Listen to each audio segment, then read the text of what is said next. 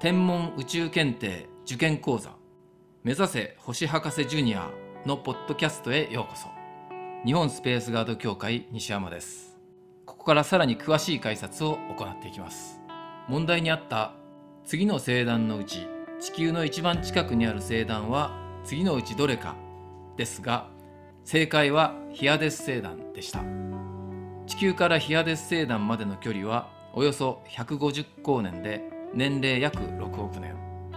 大志座に位置する3回星団で一等星アルデバランの近傍に広がる V 字型の星の集団で大志座の顔の位置にあります。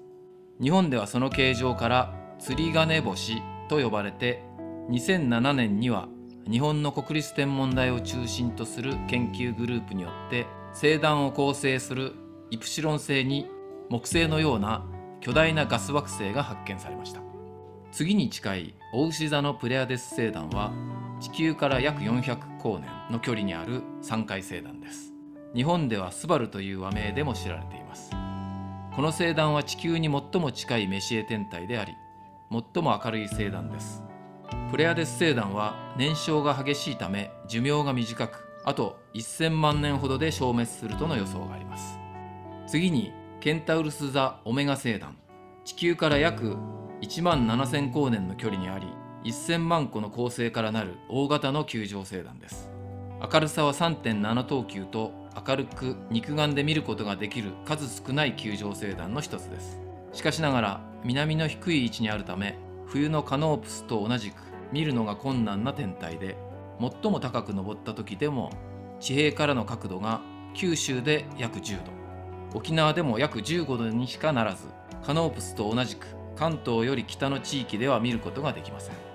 この巨大球状星団は他の球状星団と異なる性質を持っていることが分かっておりそのことから過去に小型銀河が我々の銀河により破壊されその中心核部分がこのオメガ星団として残っている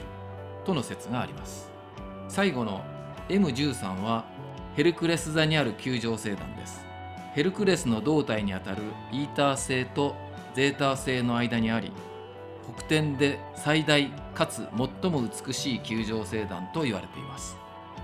太陽系から約2万2000光年離れており数十万個の星からなります。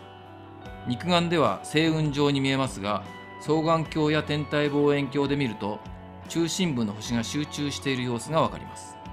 日本では南中するとほぼ天頂付近まで登るため